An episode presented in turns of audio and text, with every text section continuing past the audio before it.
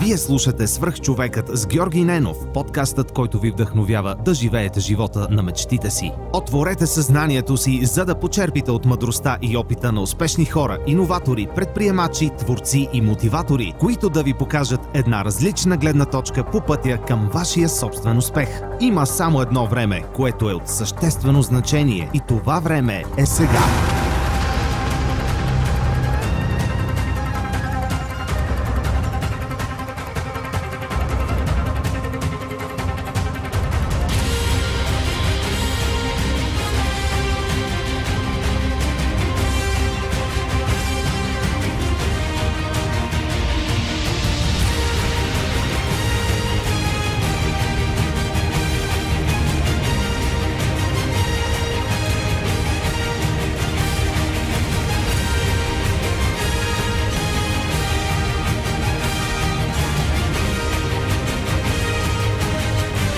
Здравейте! Вие слушате Свърх човека с Георги Ненов.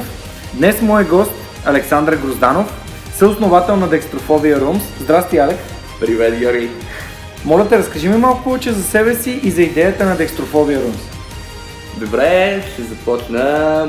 Ще започна първо с себе си, може би. Като цяло, аз всъщност съм с IT background. По ученическите години нямаше да влизам в тях, но се интересувах и малко повече с математика. След това нещо се прехвърли като бях студент компютъри науки в Софийския университет. След това бавно, постепенно всъщност си намерих а, а, и работа, свързана с това. Вече беше нещо средно между IT и бизнес и бизнес анализатор. А, работих го около 4 години. А, две години си помещах предимно в а, Белгия, после две години в Молдова прекарах голяма част от времето си и всъщност в един момент, не толкова рязко, мисля, че не се звучи толкова рязко, както нали, се очаква. Всъщност, благодарение на това, че имах правилните хора около мене, преди това бяхме мислили много идеи допълнителни и просто нито на тях не бяхме стигнали до правилен момент да я реализираме, се роди идеята и за декстрофобия и започнахме всъщност работа. А, какво се случи с декстрофобия, за самата, за самата идея как се случиха нещата? Истината е, че аз имах един екип от хора, които бяха моите студенти и с тях се справихме достатъчно добре в университета и той бяхме свикнали да се правим достатъчно добре и в училище. И зато си позволявахме част от време си да го прекарваме, вместо на лекции упражнения, да пиеме просто по бири и да си мислим за някакви готини идеи. Бяхме мислили години наред, като всеки си работи някаква работа, за някакви яки идеи и момента, който никога не бяхме прекрачвали, е реално да стартираме и да започнем да действаме нещо. Идеите ги имахме, искаме да правим дигитализирани книги, игри, всякакви неща свързани с гейминг и с какво ли не, но на практика никога не стигахме до повратния момент. И тогава, всъщност, едно мое връщане с самолет от чужбина, вътре в вътрешния магазин на, на самолетната компания, разбрах, че подобен тип забавления, като тези Room Escape Games, за които ще така има повече детайли, които всъщност се прави представляват екстрофобия, се случват и вече в Унгария от известен период от време. Става ми супер интересно, защото те комбинираха няколко неща, които като цяло бяха насока, както на мен, така на хората, за които говоря, също с моя екип в последствие. А, като основен фокус беше върху гейминг, имаше елемента на игри, но всъщност беше на живо, нещо, което нон-стоп ни липсваше. Когато се върнах, на практика едно, мисля, нещо, което всъщност много се чух, толкова много ми хареса идеята, че това наистина трябва да го направим, много се чух как го направим наистина. И всъщност излагах тези същите хора. А, върнах се а, върнах се и без те да знаят, записах целият ни екип, като измислих тогава и без да искам горе-долу името Декстрофобията, си има някаква история, но и не мога да разкажа после. А, с името Декстрофобия ни записахме едно предприемаческо състезание, 3 челендж. Тогава Стата Смарт го организираха преди преакселераторската им програма. Записах ни, приеха ни и в още след два дни трябваше да отидем да презентираме пред някакви инвеститори, лектори, на нас и какво става идея. И аз тогава им звънах и им казах, пичове, така и така, е това ще правим всъщност. След два дни трябва да презентираме, идвайте.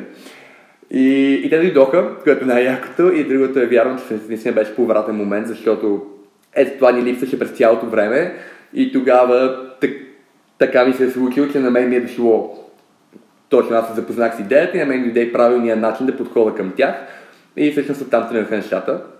И, и само да добавя на това състезание, супер много ни, а, комисията всъщност тотално отрече нашата идея, след едноминутен пич, който е прекалено кратък формат за такава идея, която е новост, и около 10 минути Q&A, последният въпрос беше, абе, пича, ще да правите онлайн?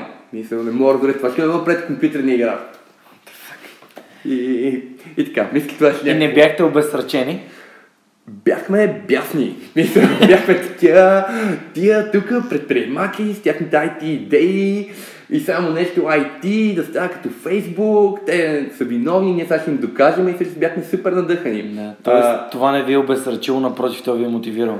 Да, по някакъв крив начин, който беше едва ли не от хейт, нали? Но не, мисля, че ние достатъчно много си вярвахме вече в идеята. За 2-3 дни също бяхме изговорили толкова много и толкова бяхме развили и вече бяхме супер зарибени че всъщност да. А, и всъщност следващото нещо, което ние направихме, за да се надъхаме тотално за идеята, е, че отидохме до Унгария с част от екипа, потенциалния. Влезнахме в някакви стаи, които бяха тавени от първите и в света и в Унгария. И, и се случиха две неща. Изкефихме се зверски и се, супер яко си изкарахме. И другото нещо беше, че това бяха най-тъпите стаи, които сме виждали. това бяха не, ужасно глупави стаи. Бяха направени супер зле бяха без никаква креативност направени, супер ефтини декори, всичко беше супер зле и въпреки това си скетихме зверски. И бяхме, добре, пичове, това е супер яко, със сигурност. Освен това мога да правим много по-добре. Връщаме се в България и го правим mm. по нашия си начин. Вау, много яко. Супер. Добре, ми разкажи ми тогава, моята откъде дойде името декстрофобия, а, как започнахте, как създадахте първата стая. Всъщност първата стая е първата ми Room Escape Game, която съм бил. И те поздравявам за нещо, защото наистина е мега яка, но разкажи откъде, откъде започна. Да, аз се поздравявам, защото разбрах, че се справил с стаята. така че, е, супер. Ами, откъде го захванахме? а, добре, първо за името. А, името, всъщност, а, а, абсолютно случайно се случи, в смисъл, че в този кратък период, който трябваше да избере някакво име, с което кандидатстваме за тази, това предприемаческо състезание, случайно попадна някаква статия, която е с 10 най-странни фобии на света.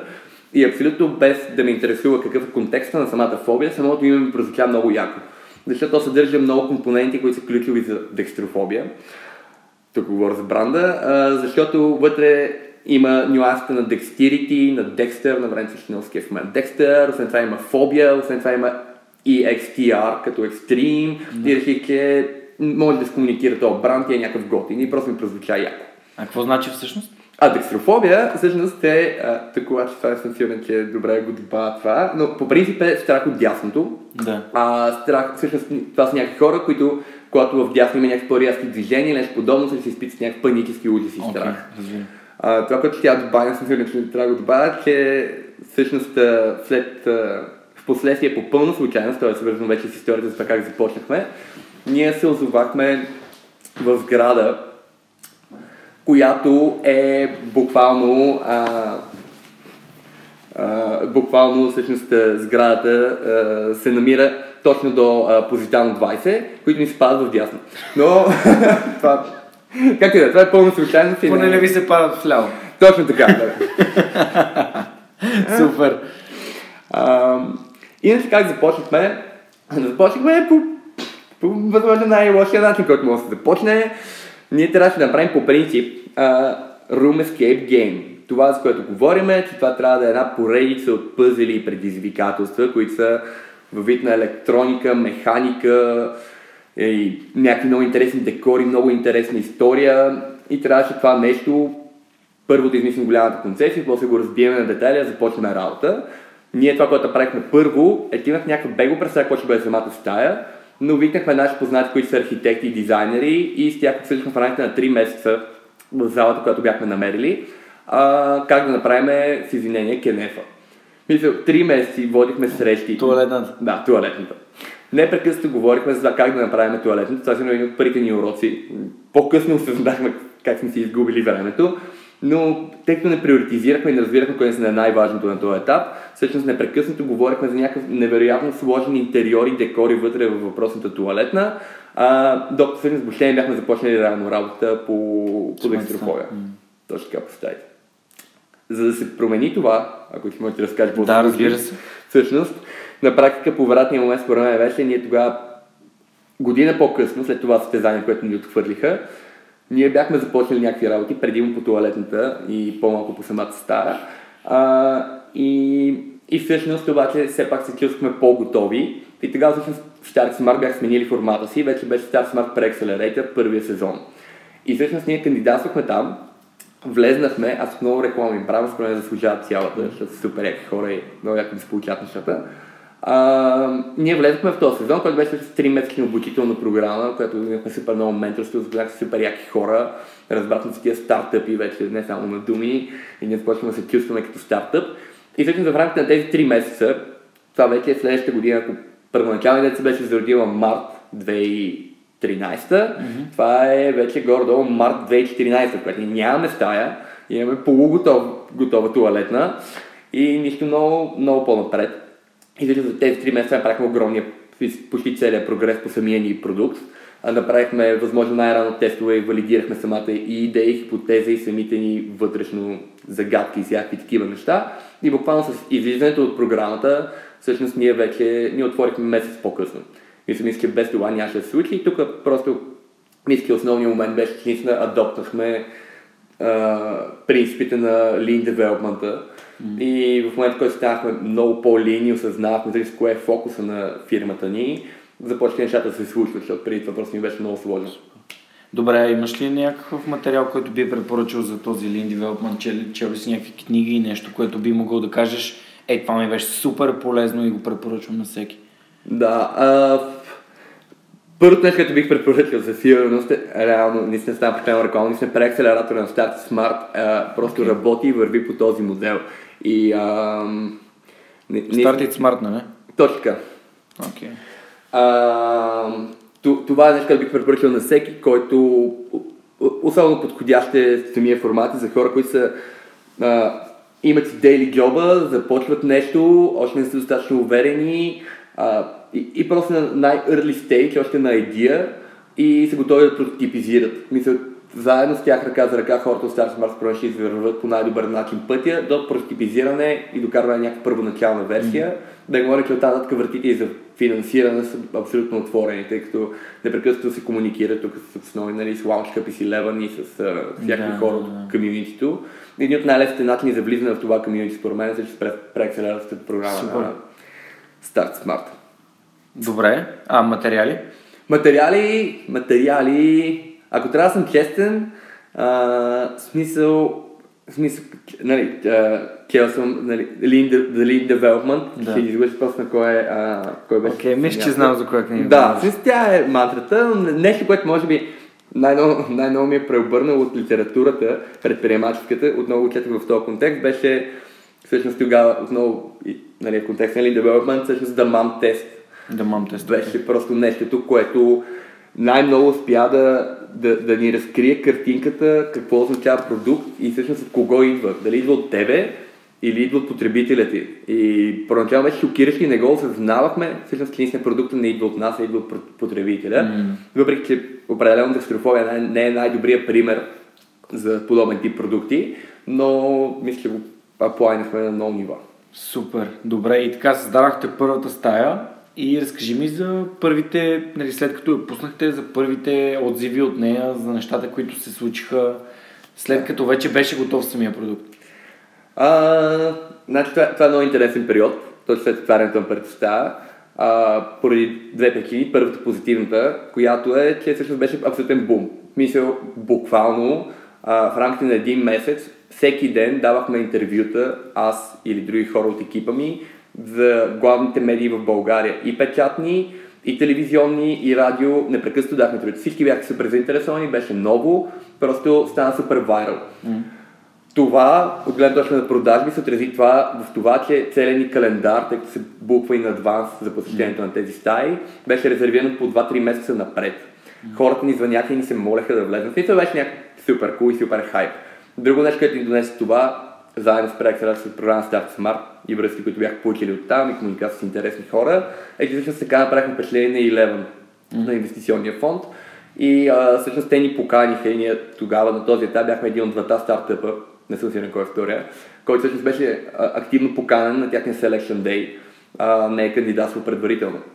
А, и Лева ни поканиха, последствие ние получихме два рунда финансиране от тях, нали, за да развиеме идеята си. И, ам, и всъщност наистина беше някакво супер розово. А, втората страна, за която споменах, е, че в същия този момент, колкото пъти се връщаме сега, разбира се, е много по-лесно от бъдещето към него, осъзнаваме, че сигурно е момент, в който сме спуснали най-много възможности и, а, и всъщност сме имали тотално грешна перспектива. Ние, заради това, че ни случиха супер много неща едновременно, всъщност бяхме много пасивни и очаквахме външните фактори да влияят върху нас, след това дори не можехме да ги хендълваме, бяха толкова много. Ако тогава, в същия този момент, бяхме по-спокойни в хендълването на външните фактори и бяхме много по-проактивни, съм сигурен, че можеше много по-бързо да се развиеме и да се случат поредица от неща в позитивна посока. Но е много трудно, особено първия път и особено когато не го очакваш, не си подготвен. В смисъл, много добре мога да оправдая мен и екипа ми, че не сме го постигнали, но много добре осъзнавам, че сигурно бяхме субоптимални, в смисъл бяхме... Mm. А, И го осъзнавате. да, със сигурност. Супер. Добре. И, и после дойде една много интересна година. Ние получихме първия...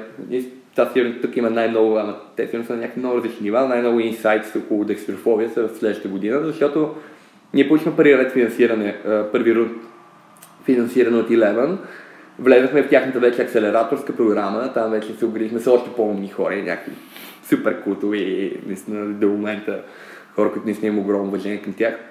А, както и другите стартъпи, в които бяхме в един бач, така и хората, които вече са взели финансиране от Eleven, и менторите, и са супер интересни хора. И, а, и това, което се случи на практика е, че ние вече бяхме повярвали от приходите и тракшена, който имахме за много малко месеци, от интерес към нас. А всъщност, нали, когато отивахме там и вече бяхме готови, и това е а, мантрата, идеята, и тя е най-правилната възможност според мен, в а, Eleven, да, да покориме света буквално. И започнахме всъщност да, да мислиме и да, да създаваме стратегии, в които възможно най-бързо и оптимално, да не всякои въобще не се случиха, да, да скелнем нашия бизнес. Mm. По какъв начин всъщност наистина това от един привидно семейен бизнес, което е просто притежанието на един обект и посрещането на хора, как да го изменим в някакъв наистина скелбъл мащаб. И, а, и всъщност имахме, имахме според мен и правилните идеи за времето си, както беше развита тогава индустрията. А, даже си мисля, че до някакъв сме имали правилния екип, а, но това, което всъщност, всъщност не ни достигна, беше бързината. И всъщност това, което се случи следващата една година, ние буквално всъщност една година не изкарахме нито една нова стая, поради основната причина, че целият ни фокус беше в създаването на втората ни стая. Първо тя бе свръхтехнологична, супер високотехнологични, ние там използвахме с пъти по-интересни и иновативни за нас, особено самите, но и по принцип технологии. И другото, което е да се опитаме по такъв начин да я създадем, че да може много лесно да я репликираме. Което беше страхотна идея, но трябваше да се случи много по-бързо, защото в момента ние буквално се заровихме в едно мазе, където е втората ни стая. И не се подавахме една година. И в момента, когато се подавахме в това мазе, и си казахме, ето, имаме сега стаи, много лесно се репликират, имаме супер високи технологии, готови сме и се огледахме и видяхме, че първо в София имаше вече 20 такива стаи, а Worldwide Всъщност вече ги имаше навсякъде, бях пораснали. Буквално една година по-рано, ако, ако бяхме направили това за един месец, а не за една година, но не съм сигурен, че беше възможно, но сигурно смогахме да бъдем много по-лин, Да. а, неща ще бъдат кул. Но... Това е интересен инсайт от вътрешността на самия проект. Добре. Аз също знам, че този бизнес много бързо се, се разви. Все пак вие повлякохте крак, така да се каже. И след това, след като излязохте и втората стая вече беше готова. След като излязахме и отворихме втората стая, в смисъл, този период всъщност почти продължава до момента. Ние втората стая отворихме ноември 2015, но първо ни трябваше някакво, някакво време, няколко месеца да се отрезвиме, да видим реалността и бавно и постепенно да стигнем всъщност до това, което днес съзнаваме и работим супер активно върху него. А, и то е, че по този начин и в това време и, и с това, което вече имаме зад гърба си, трябва да управляваме и да го менажираме, всъщност ние не сме скелбъл бизнес. И, а, и всъщност това беше много трудно, защото първо целият ми сме много амбициозни хора. Освен това, наистина сме оградени с супер много хора, които ни са много вярват в някакви в стартъпите, скелбъл, бизнесите, страшно много литература и всякакви неща сме чели и се интересуваме, имаме предприемачески програми, предприемачески събития. И, в, и всъщност прекалено много време се самонадъхвахме и си вярвахме, че все пак ще бъде скелбъл. Ще измислиме варианта, търсихме всякакви начини, мислили сме, реалити щяхме да правим, не че е скелбъл, но преди всякакви mm. перспективи сме гледали. И всъщност в момента, в който осъзнахме, окей, може би ще направим някой на скелбъл бизнес, той може би ще е свързан с екстрофобия и може би с това, но това, което правим в момента, а именно, че имаме две стаи, ние направихме една стая в Банско, която е реплика на първата и е валидация на този скелбъл модел. Ам, и а сега съвсем скоро ще отваряме две нови, но end, тъй това е семейен бизнес, той трябва да се управлява като семейен и трябва да е, трябва да е с майндсета на човек, който управлява и създава семейен бизнес, който е много различен от майндсета на този, който се опита да, да, да скелне. Защото просто в момента, в който това е family бизнес, има само една дума и тя е профит. Мисъл, mm. няма никакво друго значение. И тъй като ние нямахме нито майндсета, нито всъщност бяхме подходили предварително по този начин. В един момент се озовахме с а, супер затруднени финанси, които бяха много натоварени от R&D-то, което беше вложено в голям период от време, всъщност в а, някакви перспективи за, за скелване. И, а, и да, и всъщност ни беше супер трудно да преструктурираме. И всъщност в момента продължаваме в този процес на преструктуриране а, на фирмата към очевидно семейен бизнес, който профит е най-важното нещо. Mm, супер. Добре, и много ми харесва за периода, в който сте получили цялото това ноу-хау. Звучиш ми като човек, който цял живот се занимава с стартъп, с а, акселераторски програми, с Lean. А, има, има много, много знания в теб, което за мен показва, че вие сте създали нещо и междувременно сте трупали супер много опит. И вярвам, че сте намерили правилния път. Добре, и освен, освен тези неща, занимаваш ли се с нещо друго? Правиш ли нещо друго? На практика активно а, от вече повече от две години не. Mm. Но а, то, занимаването на практика с декстерофобия е доста интересно и супер мултидисциплинарно. Може би а, една от причините да продължаваме и екипа ние се занимаваме, сме толкова зарибени и да продължаваме да сме е точно това, защото всъщност, всъщност работата по декстрофобия а, е доста, доста наистина е много мултидисциплинарно, от гледна точка, че първо самите стаи, сами по себе си, а, те предават през много интересни фази, за да се случат да, да, да стигнат до крайен продукт. На първо място е дизайн фазата, в която всъщност буквално си мисъл като а, мисъл, а, като в софтуер компания за разработка на игри. А, и всъщност а, си човек, който измисля абсолютно цялото съдържание и самата история, като се като някакъв сценарист. После работи с някакви евентуално, сега работи последствия с някакви актьори, с някакви супер нали, в смисъл, вече малко по-професионални неща в тази насока. После почва да мислиш самия дизайн, като гейм дизайнер и започва да мислиш самите пъзели, да ги геймифицираш, да видиш как се чувстват най-хепи хората и така нататък. И това е на първото ниво и после в един момент обаче после да ги изпълниш тези неща.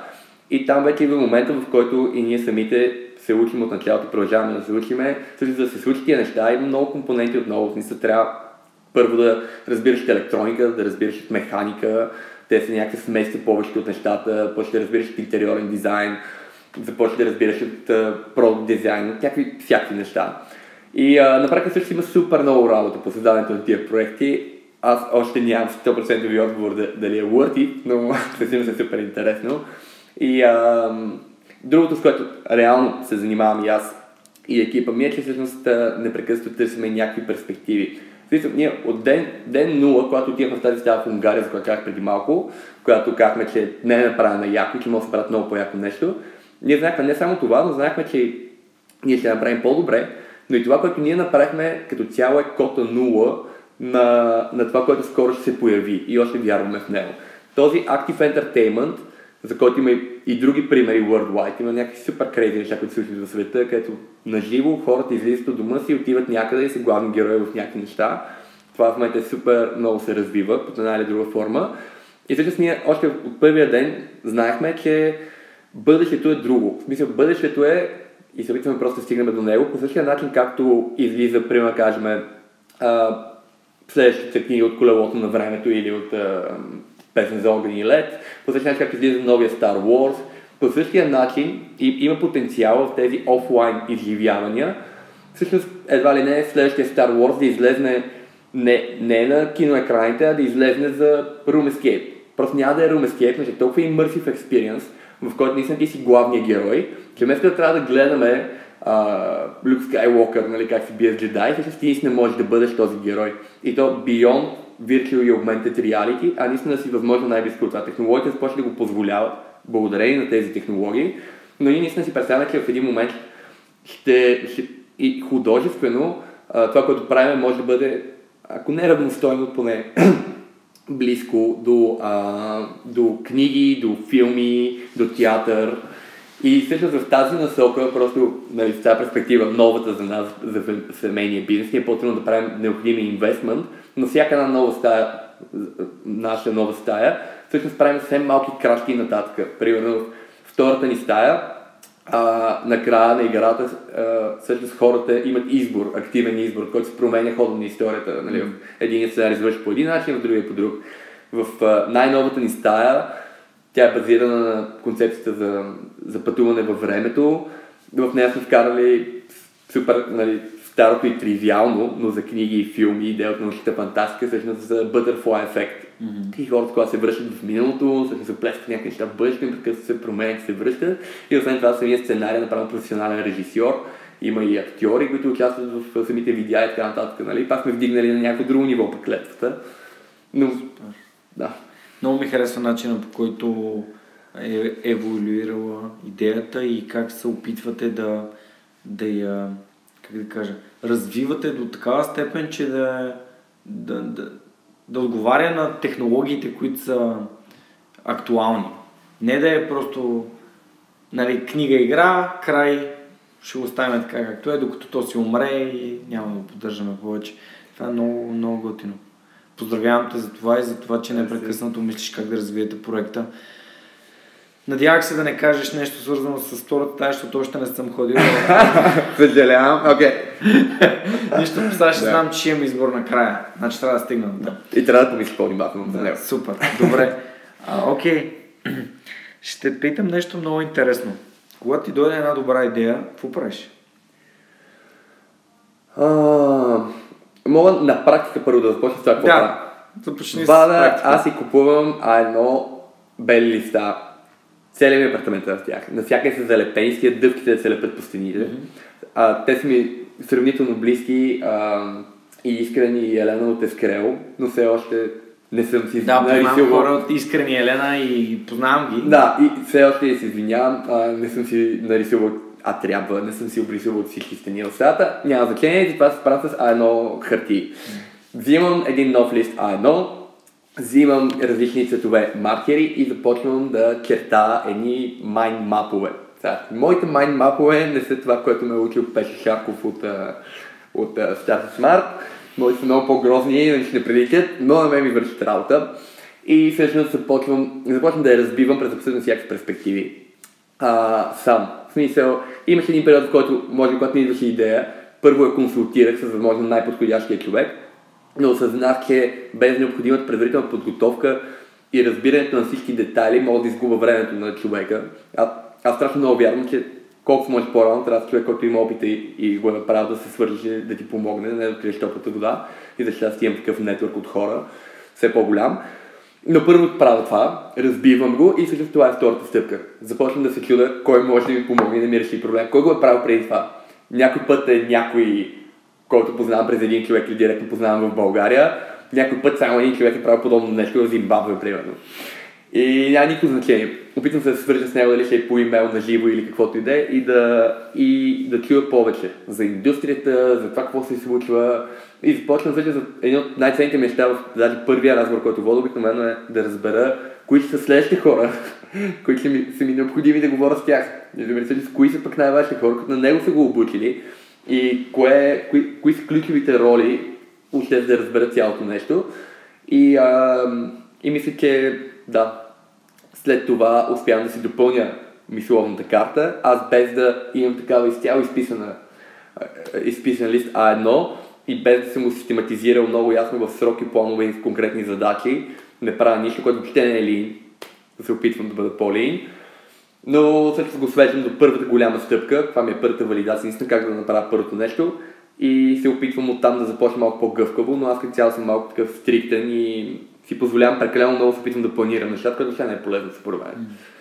Добре, имам два въпроса във връзка с това, което ти каза. Първо, че ти си открил, че този networking type ти върши работа е точно за твоите идеи, за да можеш да ги валидираш, т.е. да ги провериш и да видиш хората, които имат знанията. А, това е така? Да. Супер.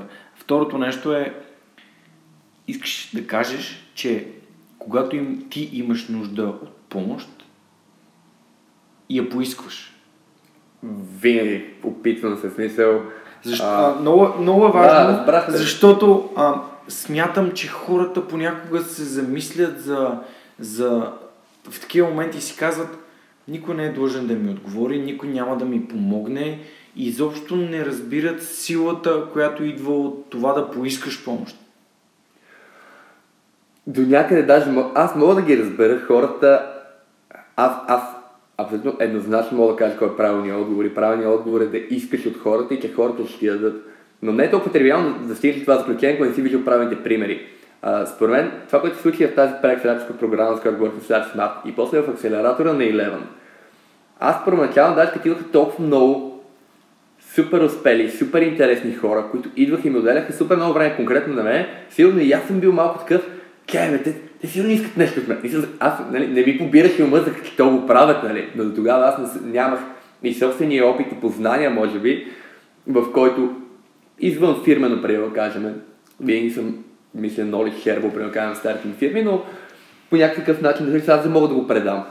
И а, да, когато видях добрия пример, и, и, и първоначално не вярвах. И сега всъщност, защото на мен ми е бил показан, аз не знам къде е тръгнало, нали, малко кокошки яйцето, не знам кой е дал добрия пример. Но в момента, в който аз толкова добър пример съм получавал, вярвам и се опитвам и аз да бъда такъв.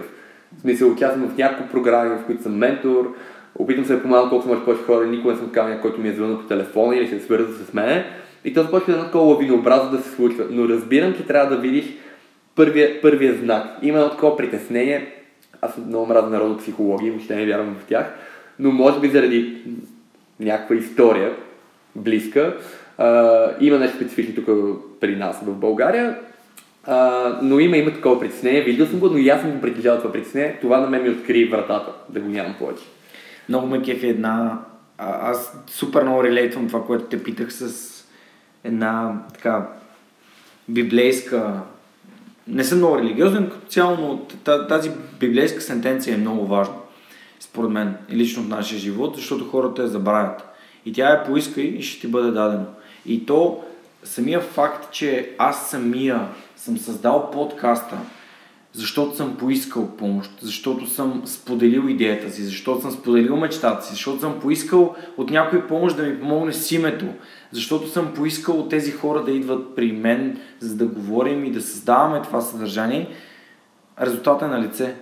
И хората подценяват а, това поискване, защото се чувстват, си мислят, че ще се чувстват слаби.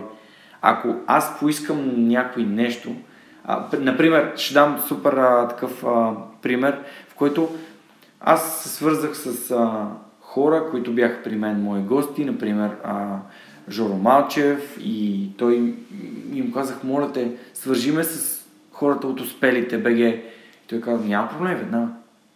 Аз бях седял и чакал то да се случи от само себе си, това може никога да не се случи. Така че също нещо, което смятам, че е много важно, да започнем да искаме помощ, когато имаме нужда от нея и да казваме на хората от какво имаме нужда и какви са нашите мечти, за да можете да ни помагат. Защото а, ако ти споделиш начина по който ние се свързахме, аз поисках от един мой познат приятел да ни запознае. Ти самия не си знаел аз защо искам да го направя, но в притолка всъщност разбра, че си попаднал на правилното място. И сам, самия факт, че ти си ментор в такива а, стартъп събития и програми, показва, че ти си вдъхновяваш пример, Лек. Аз, аз, аз, аз даже дам един, един пример, който вече според мен вече е крайност. Мисля, в това, в този майндсет, но според това е правилният майндсет. Аз наскоро, след аз наистина супер често съм в този ментор мод, наистина хора сравнително често се допитват до мене и аз се опитвам да им кажа някакви, някакви неща, които са им полезни и явно се справям на време, време, не съм сигурен. Повечето пъти моето лично мнение, е, че не се справям, но хората са доволни. А, но забелязвам себе си, супер често наскоро, едно супер голямо дразнене, когато видя мои приятели, когато правят, които правят нещо, което аз знам как се прави, минал съм през това и не ме питат. И не искат от мене. Мисля, това, това започва да ме побърка, като някой не е поиска от мене, някой познат или нещо от сорта, и не е поискал и не съм могъл да му помогна. И е, мисля, наскоро даже според това е ниво съм стил, нали, което... Да, според това е... Ще ти дам един цитат, който е доста утвърждаващ за всеки следващ епизод и то е Учителят се появява, когато ученикът е готов. Тоест ти няма как да дадеш някой да, нещо, което е да, не готов да чуе. Прав си, разбира се. Да. Не, това е моят опит, той го показва. Да, да, да, абсолютно прав. Много от хората, с които говорихме, достигнахме до този извод, че да. просто а, дори ако нашите слушатели са слушали епизод номер 9 с Стоене Василев, той разказва как когато е започнал да, да занимава с финансов коучинг и когато е започнал да създава сайта Smart Money BG за лични финанси и той непрекъснато е бил, нали, а, напусни си работата, това, което правиш супер яко, нали, това, което искаш да правиш. И в един момент хората са stay away from me. Те, те не са готови да, да излязат от зоната на комфорт. Те не са готови да, да, прозре, да прозрат идеята, която ти имаш, но ти стигнал до едно друго ниво. Супер, добре. А, тъй като ти си минал през всички тия а, стартъп саппортинг кампании, има един много готин а, така, лав, че бизнесът е толкова голям, колкото неговият собственик, нали, неговият управител. Мислиш, че това е вярно? А, не, не, не знам. Да, интересно. интересно. Това е типичен въпрос, който през различни перспективи отговор ще бъде да или не. Първата перспектива, която на мен ми идва, е да се замисли директно за моя екип. А, първо, ние в, в моя екип, ние всъщност първоначално започнахме 7 кофаундъра, в момента всъщност 5 от тях се занимаваме активно. По дефолт, а, ние всъщност сме на, сме на равни начала и цяло няма по-голям шеф от нас така нататък, но мога да кажа, че определено се занимавам повече с бизнес частта, бизнес девелопмент, с фандрейзинга на времето да се занимава и въобще, може би, нали, в, в, тази перспектива, по някакъв начин, нали, в, в тази насока. Примерно колегата ми Пешо, а, не му казвам нищо, когато каже нещо, каквото и да е свързано с техническата част и въобще за тези продукти. Така всеки си, нали, не знам кой е шеф на кого, това е сложно. А, и, и конкретно от тази перспектива и в моя пример, със сигурност идва от самите хора и от самия екип някакси да, да идва от един човек и от неговите... Не, имам предвид, че... Да. Да, и, извиняй, малко да уточня. Въпросът е такъв, че ако вие като екип сте достигнали до едно ниво и не се развивате, нали, бизнеса ви ще е на същото това ниво, на което сте вие. И т.е. колкото повече се развивате, толкова повече и бизнес се развива с вас. А, абсолютно те разбирам. А, тук съм абсолютно съгласен. Просто а, аз все повече се убеждавам, че абсолютно всичко е хора. Мисля, няма бизнес. Мисля, примерно, ние сме 12 души, които в декстрофобия работиме. И има 12 души, те мисля, че са повече. Примерно колегите от NHNCV. Mm. Мисля, ние правим тотално различни неща. Mm но просто сме 12 души и там, примерно 20 души. Това е същината. Всичко е хора и колкото са развити хората, на каквото ниво са те, а, там е и бизнесът. В смисъл... Да. Ще дам един друг цитат, да. много як на Стив Джобс. А, глупаво е да наемаш умни хора да им кажеш какво да правят. Как би го изтълкувал? Нисъм е много глупаво. Нисъм била голяма грешка. да. Добре, а от твоя опит с а, развитието на самата организация Декстрофобия, кой е най-ценният съвет, който ти си получил от а, Start It Smart или от Иляна? Много съм влез имената, да. защото не помня имената на голяма част от менторите, които са или невероятни хора, които съм имал. В много насок съм получавал. Просто първото, което ми изниква, защото с тебе притолка между мен и тебе, просто директно се сетих, просто ти го споделих тогава. И от най-яките съвети, който е супер тривиален, който съм е, сещал, е относно преговорите и партньорствата по принцип. И съвет, който бях получил тогава от ментора, беше, че нали, цялата работа около преговорите и партньорството е идеята да отидат двама души на едно място, всеки има по 5 ябълки и накрая да си тръгнат двама с 11 ябълки. И това е изкуството и майндсет, с който трябва да се подхожда, да се работи, да се затваря една среща. И, и това нещо просто толкова често се сещам за него във всякакви отношения. Смисъл, и в лични отношения, и в професионални, че ми е останало едно от нещата, не просто към нон-стоп ми мига и си казвам, чай сега малко. Мисля, дори някакъв път по средата на някаква среща съм казал, чакай малко, чакай малко. Мисля, първо, всеки ли си има пете ябълки и второ, няма ли някакъв да измислим 11 нали? И супер много ми е помагало. Супер. Та перспектива. Добре, ами тогава искам да насоча разговора малко повече към образованието. Ти какво мислиш за конвенционалното, за нормалното образование? То полезно ли е? Има ли други форми на образование, които могат да са по-актуални и по-полезни за хората? Това е, това е много широка тема. Тема, която между другото сравнително пряко ме вълнува. А, тя отново има супер много перспективи и си мисля пред а, нали, една перспектива, в която да се това, което се случва на практика в България, примерно в момента в сферата на образованието. На, смисъл, ако просто е така, в Google Maps сложиме три точки на рандъм в а, България и една попадне в София, другата, примерно, кажем, в а, Сливен и третата в някое село, примерно в Ловешки регион. А, това, което се случва, нивото, до което е стигнало и необходимото, нужното, което за да се променят нещата, просто са някакви три тотално различни селени и отбора винаги е супер много. А, не съм тук в България страшно много работа. Но, иначе, да, окей, okay, смисъл, това не е най-интересната перспектива, най-смислената перспектива, тя мисля, че, че е ясна. А, въпреки аз просто нямам решението, ако имах конкретните решения, но за си познавам някакви хора, които знам, че имат решението и вярвам в тях, ще го направя. В смисъл, кон... не, мисля, така така ползваме. Една просто ще е хората, които познавам, примерно, заедно в час. Мисля, това са хора, които, не знам, на толкова високо ниво възприемат нещата. Аз, ако, ако е окей да споделя, наскоро, нали, да, наскоро, а, нали, смисъл, една от перспективите, които бях запознат в начин, който работите, е супер целенасочено, нали, без да дам никакви детайли, защото разбира това са някакви вътрешни неща, но не, има огромен фокус върху перспективата да, да няма нужда от заедно в час след 20 години. Което е най-якото нещо. Има супер конкретни стъпки и а, действия, стратегии, планове, как това да се случи. Как реално да няма нужда от тези супер готини хора, които тотално правят революция в образователната система или до местата, до които тя достига по смислен начин и всичко, как наистина да няма нужда от тях, какво трябва да се случи. Та, да, има според мен невероятно яки хора тук в България, които стискам палци просто да се справят. Конвенционалното образование, на мен лично, в моя опит, а, аз мисля, че вижте си образование го прекарахме на едно от нямам достатъчно голяма база за сравнение, но едно от най-най-яките места в България, където може да се учи. И науки в Софийския университет и ФМИ като цяло в Софийския университет. ФМИ, Софийския университет, колко съм чул, не мога, различни бази са, но конкретно ФМИ е наистина топ място, смисъл, преподаватели са на супер високо ниво.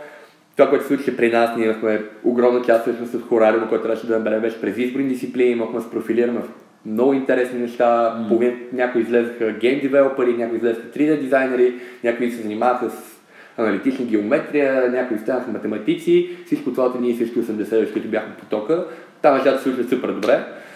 А, истината е, че това, което аз от... А, мисля, аз дори от университета беше супер добре, най- най-важно, което успях да, да, да, да получа поне аз, беше всъщност хората и нетворка. Въпреки, че се се учи супер добре нещата, а пък за училището и за гимназията си би казал също. Широко така ти отговорих, извинявай, ама... Няма просто- никакъв проблем. Да, не, просто- Това е твоя начин, който да ми отговориш мега яко. Добре, тогава искам да те питам, като се заговори за нетворкинга, средата колко е важна? Средата е... Не знам, най-важното може би. Мис- Мисля, че е най-важното. Да, просто като, като, като имам някакви нагледни примери от време на време и на, на, на пространства и социуми с лоша среда и когато видим как се развиват там нещата, а, да, първо бих казал, че и като знам и моята среда, смисъл, почти нищо не бих постигнал, почти нито едно от моите решения, стъпките, всичко, което ми се е случвало, не би било заради различни части от средата, в която съм влизал, излизал, толкова е ключова и важна, така че според мен да работиме и да създаваме някаква по-смислена среда и ние да бъдем част от нея. е едно от най-ключовите неща, които бихме направили. Добре. М- мога да дам един пример с... Ще гледам да, да не спомена нещо конкретно. Не, напротив. Не, не, в смисъл, не знам дали е достатъчно коректно, но след това нещата свързан с политика до някаква степен. Да. Но, пример... Само искам едно уточнение да дам, Да. преди да започнеш. По принцип, в подкаста няма да има политически фигури. По никакъв начин. Да. Мисля, това е а, нещо, което за мен не работи и няма да има хора, които занимават с политика в подкаст. Просто важното уточнение до момента не сме стигали до политически Okay. теми. Говорихме Okay. с Стоян Панчев от Българско либертарианско общество. Либертарианството не е точно политика, така че. Да. Окей, аз... а, Да. си- Да, мисля, Да. това Да, е твое решение. Да. Аз, аз, аз, аз бих направил обратното, но това е наистина твое решение. А, но, както и да е, наистина няма влизам в някаква дълбочина в политика, но искам да кажа, че когато минаха сега президентските избори, се събрах с едни 10 приятели и а, както абсолютно винаги, абсолютно винаги, седяхме, гледахме резултатите и бяхме такива, е, бе, стига. И такива, нали, Кай, бе, аз не познавам един човек, нали, който Да да, е, гласува. примерно гласувал еди как. си. Няма никакво значение. Наистина бяхме такива. И аз като се седя за стоте най-близки хора, с които аз се виждам примерно през годината, и горе-долу знам кои са нагласи и така нататък. И си 85 от тях, нали, тотално се разминава с картинката, която виждахме на телевизионния екран. Нали. Очевидно при нас не е телевизионен, нали, да си виждаме в медията, която гледаме, на монитора.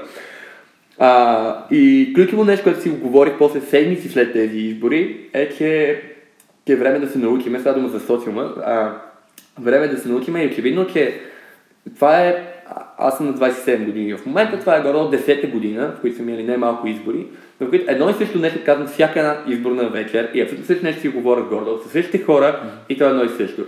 И правата логика е, че с едни и същи действия няма как да очакваш различни резултати. А, това е готин цитати на Тони Робинс. Да. И, а, и съответно а, това си говорихме сега след последните избори. А, не е малко време с много мои приятели. Явно трябва да променим действията. И за мен промяната в действие в това.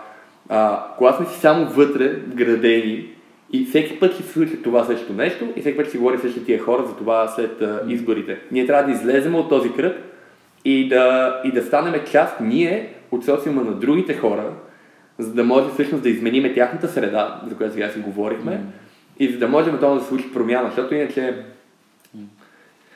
Та, да, това си мислех. Във връзка с средата. Трябва ние да станем част от другата среда. Като спомена промяната, има един нов цитат на Ганди, бъди промяната в света, която искаш да видиш. А, ти какво мислиш, че би могло да промениш себе си, така че света да се промени?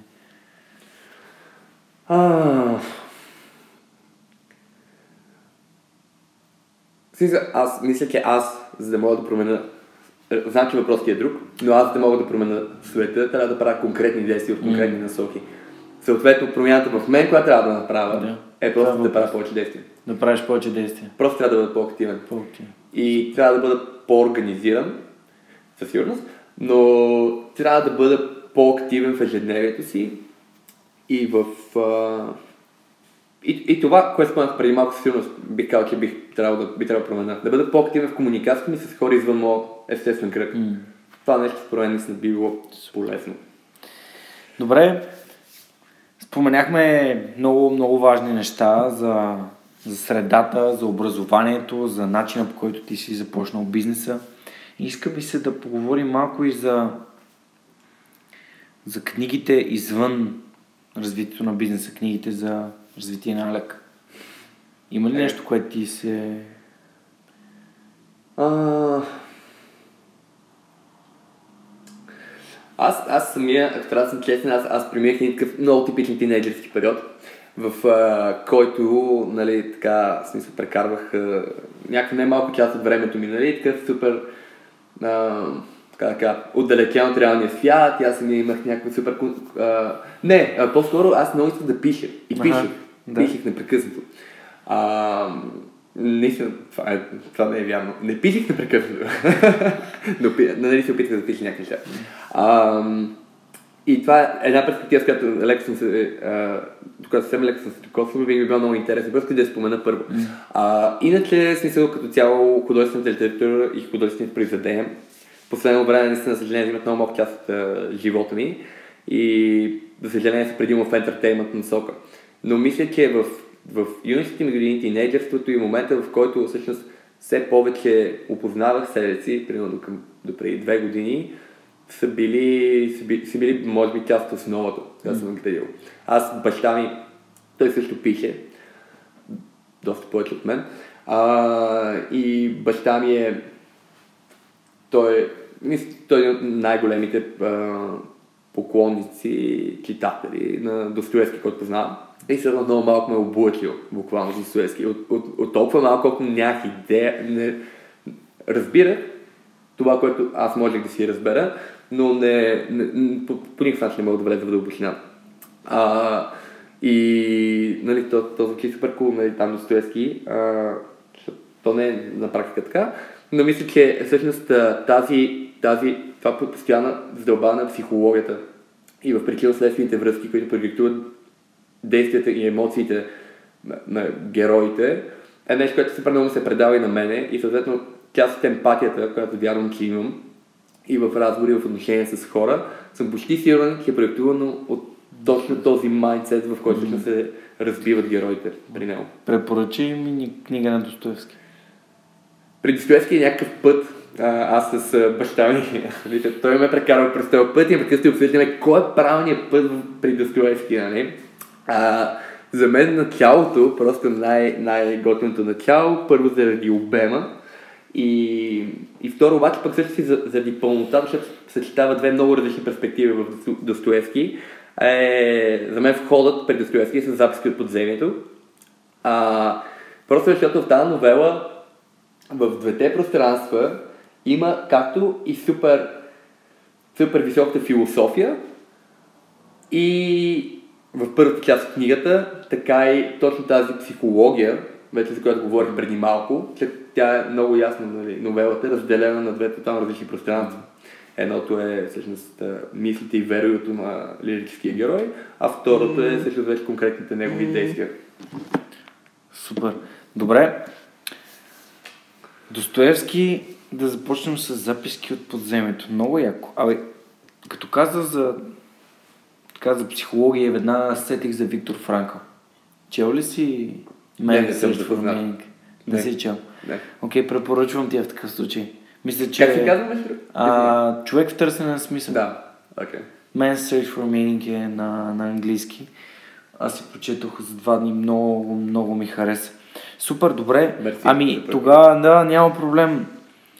Искам да ти задам два въпроса. Единият е свързан с това, което те вдъхновява. Интересно ми е какво те вдъхновява. Ха.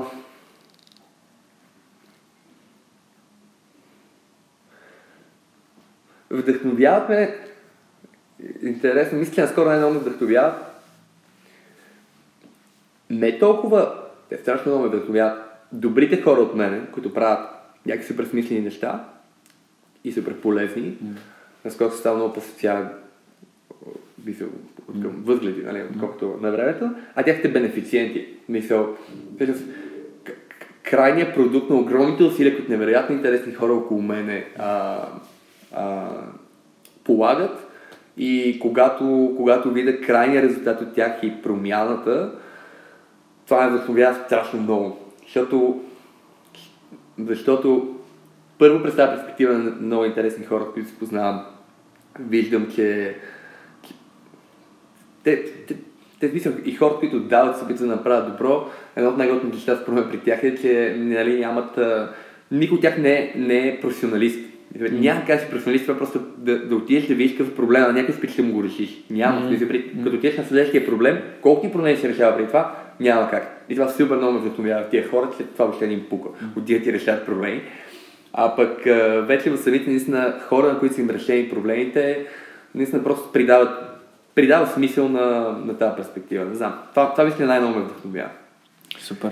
Добре, а, сега ще издам един нов въпрос за подкаста и то е, ако можеш да препоръчаш гост на подкаста, който за теб е вдъхновяващ, кой би бил? Найс.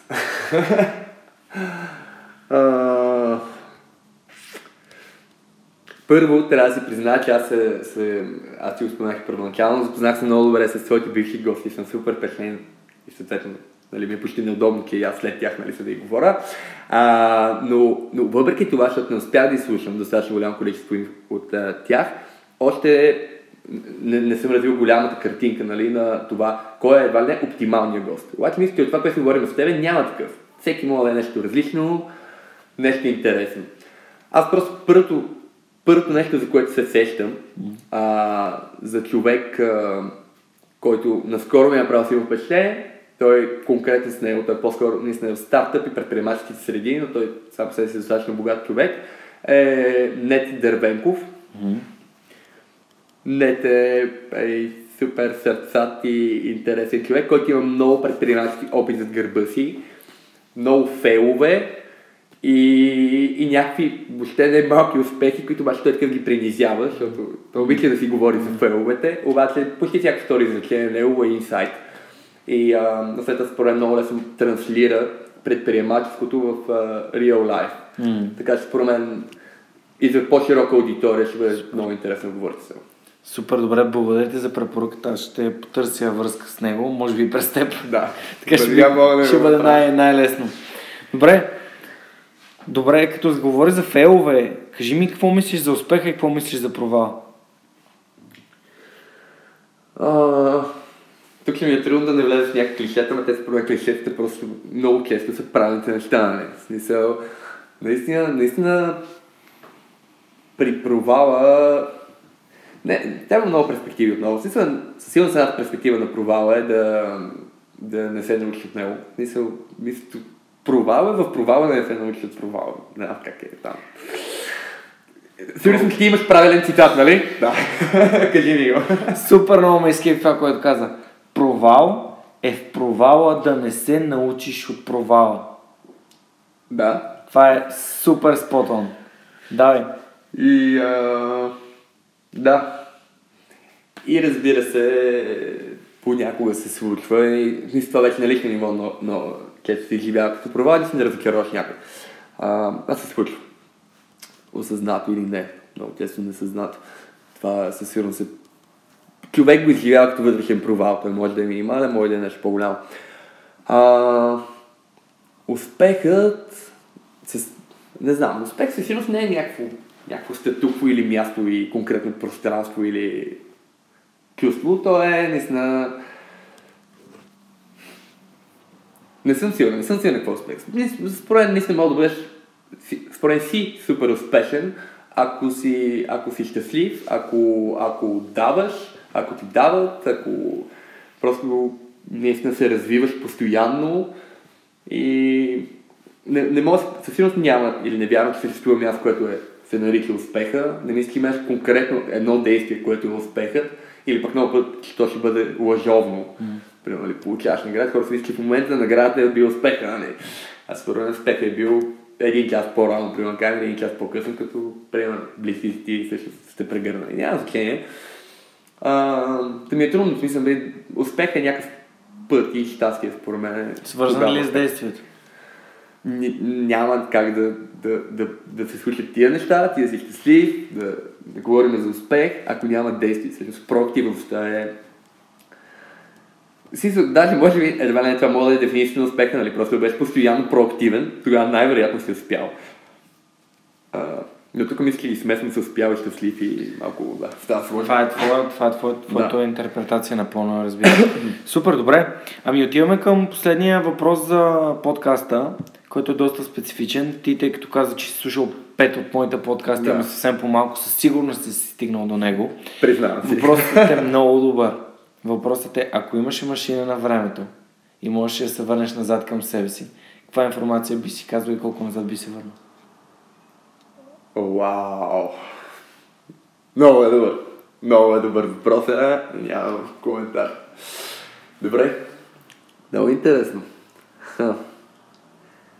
Тук трябва да почне наистина да бектрек. Значи, мисля, че абсолютно оптимално живях и си действах в детската градина, в 10 години там, някъде до 7 клас, мисля, че нещата наистина много добре случиха.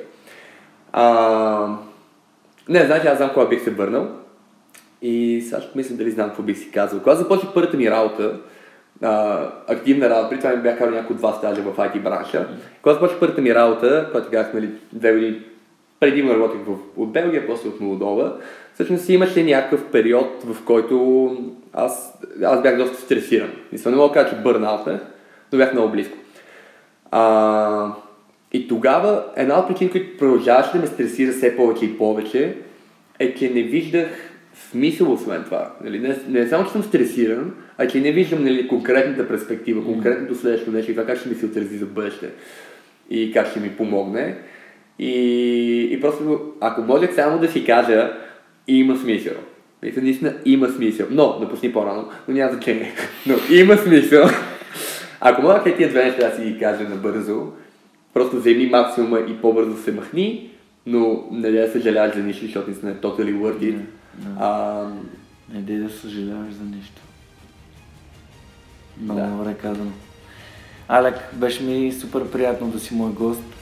Разговора, който проведохме, беше наистина супер обогатяващ за мен, а вярвам и за нашите слушатели. Още един път благодаря, че беше мой гост. Йори. Аз И благодаря. се надявам, че нашите слушатели са се изкефили толкова, колкото и аз, защото в момента съм супер накефен от а, това, което ми се случи в последния час. Благодаря ви, че слушате Свърхчовекът, как да живеем живота на мечтите си. Благодаря ви, че про- продължавате да ме подкрепите и ви пожелавам един супер, супер свърхчовешки ден. До скоро!